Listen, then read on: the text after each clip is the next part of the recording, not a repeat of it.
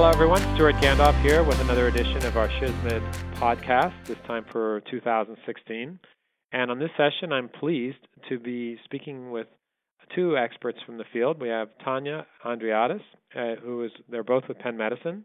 Tanya is the Associate Chief Marketing Officer of Digital Marketing and Analytics. Robin Ward will be joining her, also from Penn Medicine. She's Director of Customer Engagement and Analytics. Welcome, ladies. Thank you for Hi. having us. So, I obviously we don't have time to cover every single session in advance when we do these interviews. But I asked you, invited you guys to this session because I'm particularly in love with your topic which is marketing automation, oh my, lessons from leading health systems. So, the whole idea of marketing automation is something that a lot of industries do a lot with and are very adept at. Healthcare, as we were talking about offline, not so much generally. It's just beginning to make some headway into healthcare. So, I think it's a very timely topic. Robin or Tanya, you guys can sort of chime in at will. How did you pick this topic? Why are you excited about it? Give us a little bit of insight about what you'll be covering. I'll get started and then then Robin can uh, chime in. This is Tanya. We were actually asked to talk about this because I think Penn Medicine is somewhat known for being one of the early adopters in the healthcare space of marketing automation technology. And so we have been using a system for quite a while and have, you know, gone through I would say the ebbs and flows of the learning process. And we're really at a point just maybe in the last couple of years where we feel like we've had some level of mastery and we haven't completely mastered it by any means but we we started to really get to a point where we feel very comfortable with including marketing automation and email campaigns as a part of our sort of campaign formula. We're really excited about it because we know that an initial engagement is not enough. Often people will come and reach out and and what we used to do is people would reach out to us on a web form or even with a phone call and then we'd have that initial interaction with them and never interact with them again and we know that that's not effective and, and it requires several touch points and often going back to people two and three times to establish a relationship and to get them to ultimately have some kind of transaction with us. Uh, Robin, do you have anything to add to that? just to say that I think I'm I'm pretty excited about the talk at SHSMD on Monday because in my role I'm able to pull together data like all the data analytics and the campaign process into one group that works together to solve these big problems and I and Tanya's right we we're an early adopter but still have so much more to learn and understand. And a lot of it, honestly, has to do with the data side. So, marketing automation technology requires significant investment on the data side, both getting the right data in your hands, but also, you know, building out the algorithms so that you can do those things that you want in the automation process. And um, so I'm pretty excited to just talk about kind of what we've accomplished, but also more so about the things that we're trying to accomplish to see if others are also thinking that same way. Now, you guys mentioned that you've been pioneering this in healthcare, and I believe or heard of you guys doing this, I think, from a previous session. What service lines were your priorities when you were first getting your arms around this? Did you focus on some specific service lines, or how did you how did you guys even get started? I actually think I remember talking to you after a presentation I gave at SHSMD. What I thought it was about reproductive medicine, right? Yeah, our focus. That's... We had we initially started with IVF, which is so that's exactly right. And we learned a lot. IVF is our oldest nurturing campaign, mm-hmm. uh, probably the original, and it's maybe in like phase 10 at this point. Mm-hmm. Oh, wow, okay. So we yeah. learned a ton through that process, and I think we also discussed bariatrics at some length, which was another service line. Mm-hmm. I mean, we really see it as a part of like almost every service line now, but yeah. initially it was very focused on those service lines that have a, a direct con- to consumer message. Yeah. Um, I think when we first started, it was those two, maybe, yeah. and then maybe we added two other service lines through that first fiscal year. This was would have been maybe five years, four to five years ago at this point.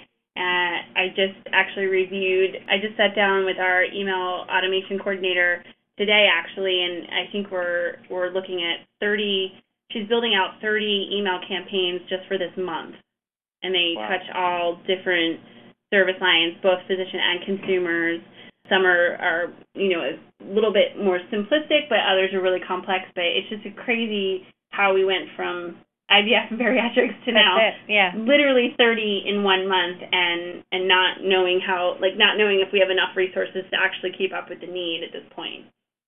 So that it's right because that's what I thought. I remembered it being Penn Medicine. I remembered it being IVF. I forgot about the bariatric part. But that's what's intriguing to me is you guys have come that far. Because I remember when the session that you guys had presented the last time, you were still in the sort of you had some good results, but you were still felt like you were experimenting. You guys have really ramped it up. And one of the things about marketing automation, we were talking offline before this call. We've been doing marketing automation for our own company for years and doing it for clients as well, though it's hard because there's a lot of moving parts. There's it's not is right doing an ad is easy but to me when you're doing i call it real internet marketing right so if you're doing you know driving somebody to a, a web page for with pay per click is one thing on ivf but some of these higher involvement more contemplated purchases are much more difficult and i'm assuming that's why you started with some of the higher end uh, reimbursement cases but also more contemplated cases like bariatrics and reproductive is that true Exactly. Yep. Mhm. That's exactly right.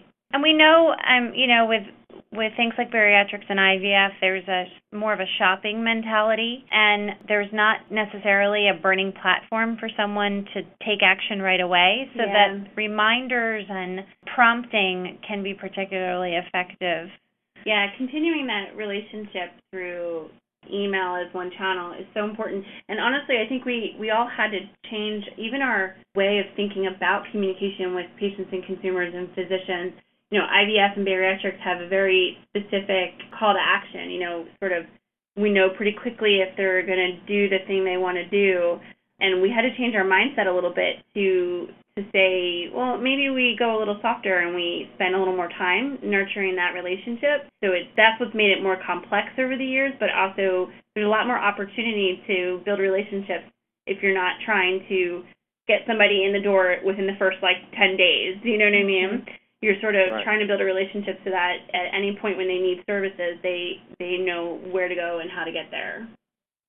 How competitive are, since we're talking about these two particular service lines, because they're kind of pun intended poster children for, you know, a case for market automation where you have those high involvement, high reimbursement cases. Do you find you get a lot of competition on the local basis for either of those, either from other hospitals or even private practice doctors? Yeah, they're both very competitive in this market. I'm not sure how many others are doing the types of outreach we're doing, but as a service line, they're very competitive.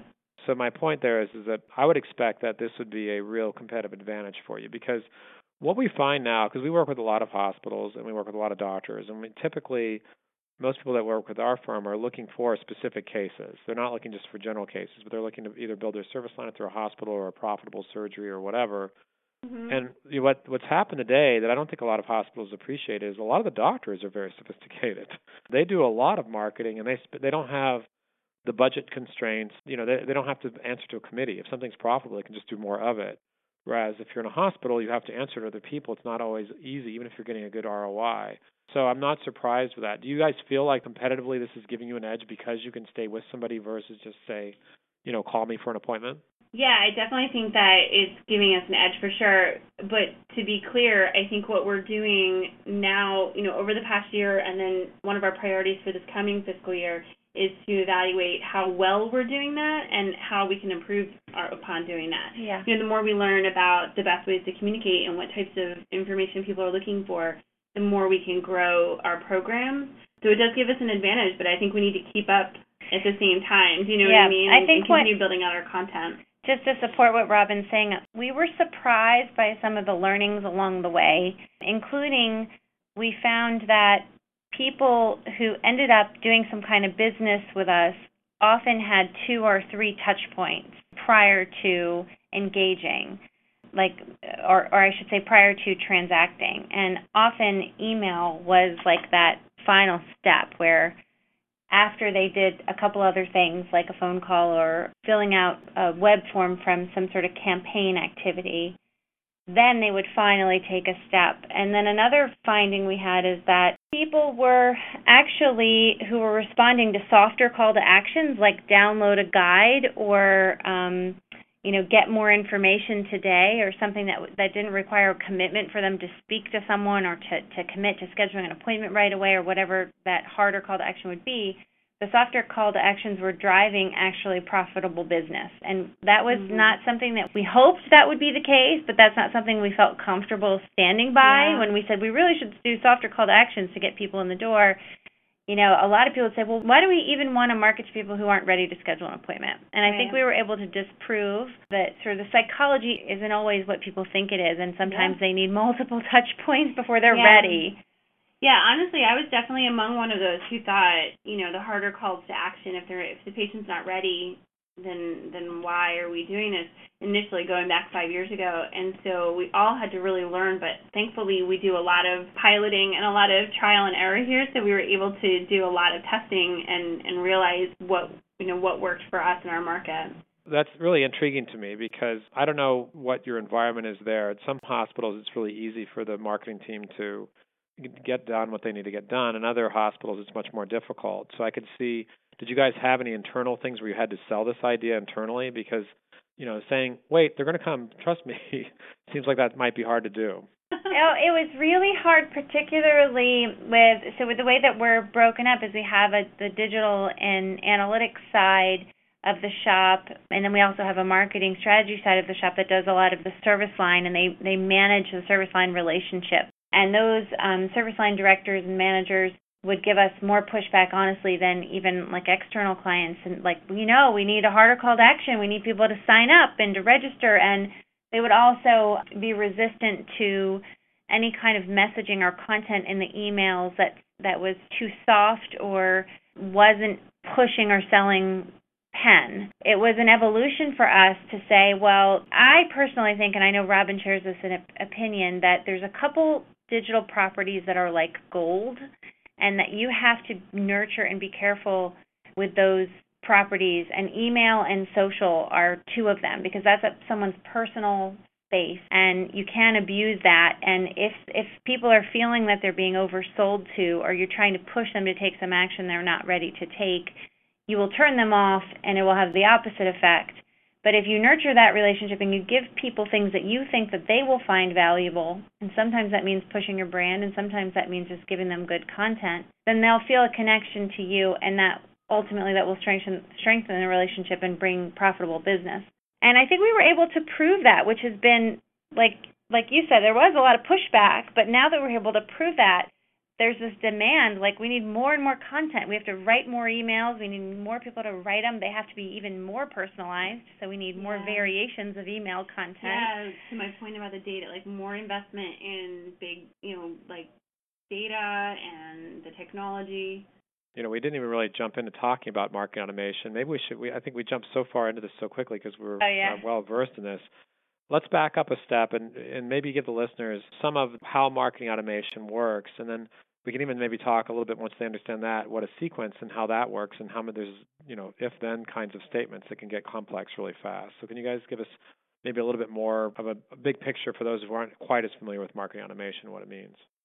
Robin has designed a lot of our decision trees, but um, just from the the broad, like what is marketing automation, it's different than email marketing, I would say, in that you're able to trigger communications based on past behaviors. That's where the automation piece comes in. Like essentially, what you're doing is automating segments, and those segments are based on something that you know about your client Yeah. or customer or something that they've done that would take them to a, another step in or sort of their combination of both. or a combination Yeah. of both exactly and what marketing automation tools i think allow you to do that's different than maybe say like but there's there's a lot of them out there the constant contacts and that are you know you upload a list you send an email that might Mhm. not have like this enterprise level automation capability where you really can plan out campaigns based on someone visiting your website and filling out a form would get this email and somebody who called your contact center and asked a certain kind of question would go into another segment Yeah. and being able to trigger those communications based on those actions and then a series of communications to follow based on every action they take next. I, I think that's kind of what separates a marketing automation tool from a yeah. just sending an email.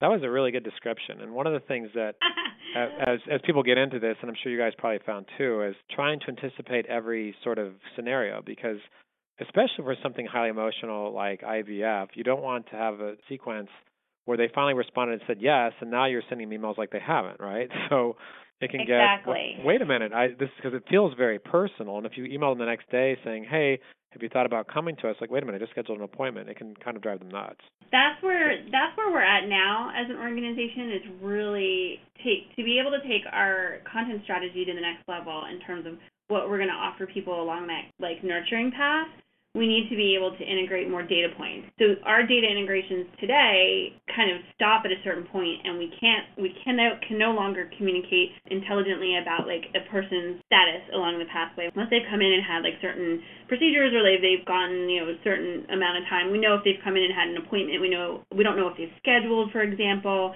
So there's some gaps in the data to your point you want to be really sensitive to that. And I think that now that we've proven the value and everyone's on board, making that next investment in the additional data is going to be a big win for us. But the reason I bring that up is because I used to stress about that so much mm-hmm. to the mm-hmm. point of almost disabling me from thinking more creatively because I was so worried about well but what if we what if we well you know what? You you actually can be really thoughtful about the way you speak in your email so that you're not frustrating patients and giving alternative messaging so that there is something for the person who did schedule but you might not say in that last email you might not say schedule now. You might say you haven't, haven't scheduled, scheduled yet yeah. you know if you haven't scheduled or if you need to know you know confirm your your appointment like you can give different you can use language to fill in the gaps that you have in your data set until you're at a point where you can build your data set out. But we really like we really lose our connection when it comes to a clinical encounter and you know if a care plan was given we right. don't have insight into that so we can't if we're trying to get you to come in for a knee replacement which is one of the one of the examples that we often use and you you come in and you see a doctor at Penn and it's determined that your course of care would be a medical management course of care and and that it was not recommended that you jump to surgery. We would have no insight into that and not having that insight today means you might get an email from us that says do you know about our joint surgeons? They're the best in the country or whatever it is which would be you know inappropriate for someone who's already come in yeah. and consulted with a surgeon. So we're trying to work very collaboratively. We have um, right now on the table a couple of things happening where we're going to pull in clinical teams, and the next level of this is like outlining what we're calling sort of communication pathways that are layered on top of a patient pathway or patient experience with any given service line. So that the communication, whether it be email or it be some other format, is really connected to where that individual is in their experience with us. Well, well, I have to hand it to you guys to not be paralyzed by this because it would be easy. You were mentioning a moment ago, it'd be really easy to be paralyzed and do nothing. because yeah. if you think about every possible bad outcome, it's like, well, let's just forget the whole thing, and then you leave the, you know, throw the baby out with the bathwater. Done that. Uh, We've done that before for sure, but that's just not our approach anymore. You mentioned knee replacement. What are some of the other service lines where you're finding some success or you think are notable? I was going to say the health and wellness newsletter has been like very yeah. surprisingly successful. Yeah, health and wellness newsletter was actually implemented as a primary care nurturing campaign. So it started with just anyone who was looking for a primary care physician.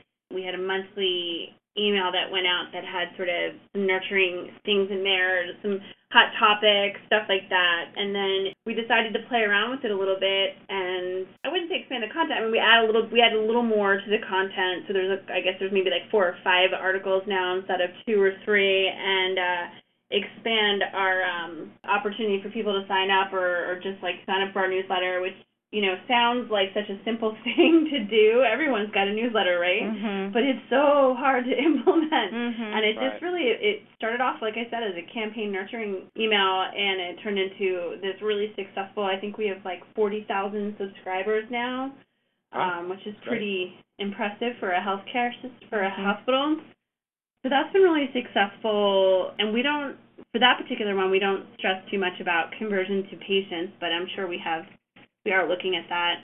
What else has been successful? But yeah, we I mean, haven't stressed about it, but it's happened, right? Yeah, it's happened. Which is like shocking. the open rate. So our open rates for most of our emails are actually above the national average, but for health and wellness is significantly higher than the national average. We've also done a lot of things for like physician events and CME events. There's, you know, we started with with email to get attendance for CME events and it was so successful that now it's become like almost like a baseline requirement. And you know like everyone's like freaking out like when when is the email going to go? Because it it increased it, the attendance. I, I don't remember what the stat was mm-hmm. but there was like 10% you know the seats filled and the, the whole thing sold out after we sent one email that was very targeted to specific groups. So right now we're really like heavy on a lot of the physician to physician communications and yeah. emails. Uh, physician announcements are also shockingly very well received and people open and read them. The physician peers mm-hmm. want to know about new physicians joining Penn. Yeah, most of our email outreach is connected to, and I think Tanya said this a little bit ago, there's other tactics that go along with it. There's multiple touch points. So we've got some nurturing campaigns that go out for when people call into the contact center. We've got some nurturing campaigns for like appointment reminders or, you know, are you prepared for your upcoming appointment? We've done some really high level stuff around promoting our patient portal. That's been really successful. So you uh, sign, like signing up for our patient portal, those things have all increased because of these efforts. Service lines they're all I mean they're all doing pretty well, but like I said, they're they're kind of tied in with other digital tactics. So it's it is a little hard to pull out the email and say that like that specifically had a significant impact. No one's arguing that it's not part of the formula for success. You know, it's funny too because of the online stuff, email is such a powerful tool that you know most people don't even think about, and it's if they're not really doing the results marketing and right. it can be so so powerful. How are you driving subscriptions or opt-ins? Are you guys is it social media, SEO, pay per click, events, all those things? all, those, all things. those things, yeah. All those things. We even if a patient is here and gives us their email address, we ask them if they want to subscribe to the newsletter. That's a, that's the number 101 that nobody does. yeah, exactly. and we cross sell from the newsletter. So there's, you know, if you call our contact center and then we opt you into the newsletter and then you get the newsletter, let's say the, you know, at some point over the next few months you'll get some cross sell within that newsletter that'll maybe be like our heart health um, assessment or an upcoming event or the find a doctor, you know, different things that then tie into, you know, web forms and other ways to engage. We're, we also write a lot of blogs. We're we have a, a lot of great blog content, so we often send emails with teasers to the blog content, and and the blogs have mm-hmm. been very productive in terms of conversion. Videos have been really successful. Yeah, videos as well. So I, there's at least a certain percentage of our audience today that's squirming in their seats and says, "Yeah, but what about HIPAA? Help us understand how how do we know we're HIPAA compliant, or what do you guys worry about, or is it an issue?" It is an issue. It's it's, it's a legitimate issue. issue. It's a significant issue, yeah. And we so we have had a lot of conversation. I was going to say debate, but they're not really debate because they're they're more just like healthy conversation of what's appropriate. We've we've involved several folks. I mean, actually, in in the renegotiation of our contract to sign a cloud services agreement for the products we use, we've had to like face some of these tough issues of like what kinds of things can you email? And what kind of uh, opt-in do you have to provide or extra levels of security do you have to provide there's different ways to go about it, but essentially, if someone opts into a communication through a web property, a landing page, a website, or through a phone call, we are using that first email as a very general email. Obviously, they can unsubscribe in every email. We follow all the best pra- email best practices. And then we don't disclose anything in the email that is specific to their diagnosis or, you know, a doctor that they saw it's it tends to be infor- I mean it, it can be specific to their diagnosis, but we we don't claim to know that. It's mostly about the information that they've sought from us. That's a good that's a good distinction for sure. That's a I think there were I think there are some challenges like as we as we find more success with what we're doing today, there's more and more interest in being more proactive. So there's some things coming up. There's some requests or campaigns that are that have come up in the past few months around appointment reminders and planning for your visit and visit guides and direction like so many things and so many things that people want to do and so there's a lot of discussion around like what should that verbiage be to make sure that the patient knows that you're going to send them something and it's not secure it's not always the most secure way. And so I think that we're we're being really thoughtful about it, but also understanding that, you know, if you mail a postcard that's an appointment reminder, it's it's not terribly different than emailing them an appointment reminder as long as they've opted in or they've they're aware of what they're going to get when they give us their email. So it's really just communicating sense. what our intentions are. And then again, back to the language, like you can do a lot of things with just the way you say things just before we wrap up, I'd like to talk about challenges that you guys have faced that you think other people will face. One of them occurs to me is just the complexity of this. Sounds like a lot of moving parts, but is that a challenge for you, or are there other challenges that you think that the audience, people that haven't really done this, are going to encounter? It's a, it's a lot of moving parts. Extraordinary, yeah. There's, I think, what people take for granted, and and you kind of spoke to this, Stewart, is the level of planning and forethought that's involved we learned that pretty quickly you know everything you do if you want if you intend on communicating with someone in a way that's relevant to them and their experience you have to set the stage for that. So it's even the questions on the form that you ask. What you know in one of our forms we have check mark for are you looking for a second opinion for example if we have that kind of information, then we can go meaningfully back out to them and talk about what it means to get a second opinion at Penn. Mm-hmm. But without that information, we can't, that message is not as meaningful or relevant to the person. Then there's like, you know, all the different scenarios. Like, do you want to send men a different email with a picture of a man than women? Or the if then that, that you refer to, if somebody does download a guide, what do you do next? Do you ask them, did they like the guide? Well, then does that require survey development? Do you send them another thing? Yeah. Um, do you ask them to schedule an appointment? And then what if they do schedule an appointment? Do you then send them a thank you for scheduling an appointment and another piece of content? So it takes a lot of thought to think through what's your strategy? What do you want to achieve at the end of this? Yeah. Um, you know, what's the journey that you want to take this individual or this audience segment on? Mm-hmm. That is complex. And Robin has done a great job because they have a core group of people and I think I would advise this for anyone who who really wants to invest in marketing automation that has developed an intake process. So anytime anybody in marketing or outside of the marketing organization wants to send an email, there's a series of questions that are asked, and then the, a core group gets together and reviews the requests and talks through the implications. Mm-hmm. You know, have we sent to this audience already? Are we planning to send to this audience? Will this message have the desired effect, etc.? Because the last thing we want to do is over email yep. people and turn them off. Yeah, that's actually the that's actually one of the first things I would I would advocate as well is to create your governance group, and it doesn't have to be fancy and it doesn't have to be overly complex. It's just you, you know you're going to know as your as the CMO or as the you know the person who's in charge of that area you know, who are those people in your group who are going to be the most in tune with the patient experience or the physician experience? And what we did, we I think we have five people on this committee. I don't we don't really call it a committee, but for lack of a better word, and it's been really successful. And we've only really we've only declined so to speak, a handful of requests, but it's really been powerful to allow us to learn the process together and to know that you mm-hmm. have support because there's you know there's a very technical person on the group. There's a content writer on the group in the group. Our our email automation. Um, one of our analysts, our lead analyst, is in the group. So it's just a really nice representation of all the different touch points, including data. You know, when we when we hadn't done this, there were a lot of issues with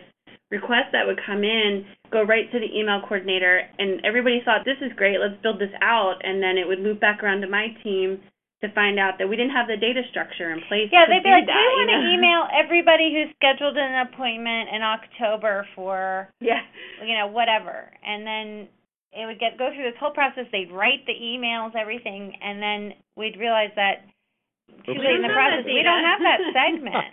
so I'm like, I'm like, we don't have that data, or or vice versa. We would yeah. create this great like data structure, and we maybe build out new algorithms, and then find out that there was no content available to do those things we wanted to do. So we just pulled this group together, and um, it's been amazing. And I think we we've made so much progress, so so much so quickly that uh, it's allowed us to be really successful and prioritize the things we want to build out, um, not in a vacuum, but as a as a large group. What a great topic! I've had such fun doing these interviews this year. I love marketing automation. I mentioned we've been doing it for our 17,000 subscribers for a number of years. One of the things that's funny, uh, I love that you guys are tracking stuff, and you're also concerned about not over emailing your base, which is critical for the kinds of stuff you do. What's Yeah. funny is like on our side, on the B2B side, I almost always have somebody new to our company come in and say, "Oh my gosh, you're sending too many emails. You're bombarding your people." And then if you actually look and you look at the industry data, most people are undersending. Yeah, ours- yeah, you're right. And, And your people yeah. don't really get that bothered by a lot of emails because they don't notice. It's like you have to send more. Yeah. Absolutely, and it's it's exactly that. So it's so counterintuitive, and I have you know well-meaning interns come in here and tell me that I, oh you're sending too many emails. Really, based upon what data? And we Yeah. find that for our unsubscribe rate is insane. Like our delivery rate is like 99.4% or something, and our Right. unsubscribes are you know a couple on a 17,000 broadcast. People stay opted in for years. So it's funny because and in fact, if you, there's some evidence if you look at other you know people that study this stuff and have time to do that that you can undersend because then they become less engaged with your content. So that's the kind of stuff that both of you guys have analytics in your title, right? So I know you guys get this, but it's really it, it's really important to look at that data because the um, the common wisdom is usually wrong. It's or at least often wrong for sure. I think a lot of people in healthcare can learn from what you're doing because you offer valuable content. You offer content that people are interested in, and that's why it's okay to keep sending Mhm. emails because it's probably like a helpful reminder more than it is an, an annoyance because they value the product. Absolutely, and it's fun doing this. I mean, for us, we started doing um, you know content marketing. It's like we did that before there was a word for it, right? because Right. because that's always been our positioning. When we started the company, we've been you know speakers and writers forever before I started the company, so it was a natural extension. You guys mentioned the blog, so we did that for SEO. We did that for the and plus in healthcare, if you're working with doctors and hospitals, credentials ha- helps a lot, right? It's important. But in, and today, now though, it's just fun for me. Like this interview has been totally fun for me. So it's not just from the business standpoint, but it's fun meeting other smart people and seeing what you guys are doing. So, good job, you guys. I'm looking forward to seeing the session. Robin, you're going to be there. Tanya, you're going to be. Are you going to be at SHSMD, or who's leading the session? What's happening in terms of on the ground in Chicago? That'll be me, Robin. Um, Tanya will not be with us. I'll be there with uh, a few other folks from Penn, and I'll be on that session, on that panel. What time and where? It's on Monday, and I believe it's around. I think it's at nine. We'll put the time on the uh, blog portion of this. You guys did great. Thanks everybody for listening.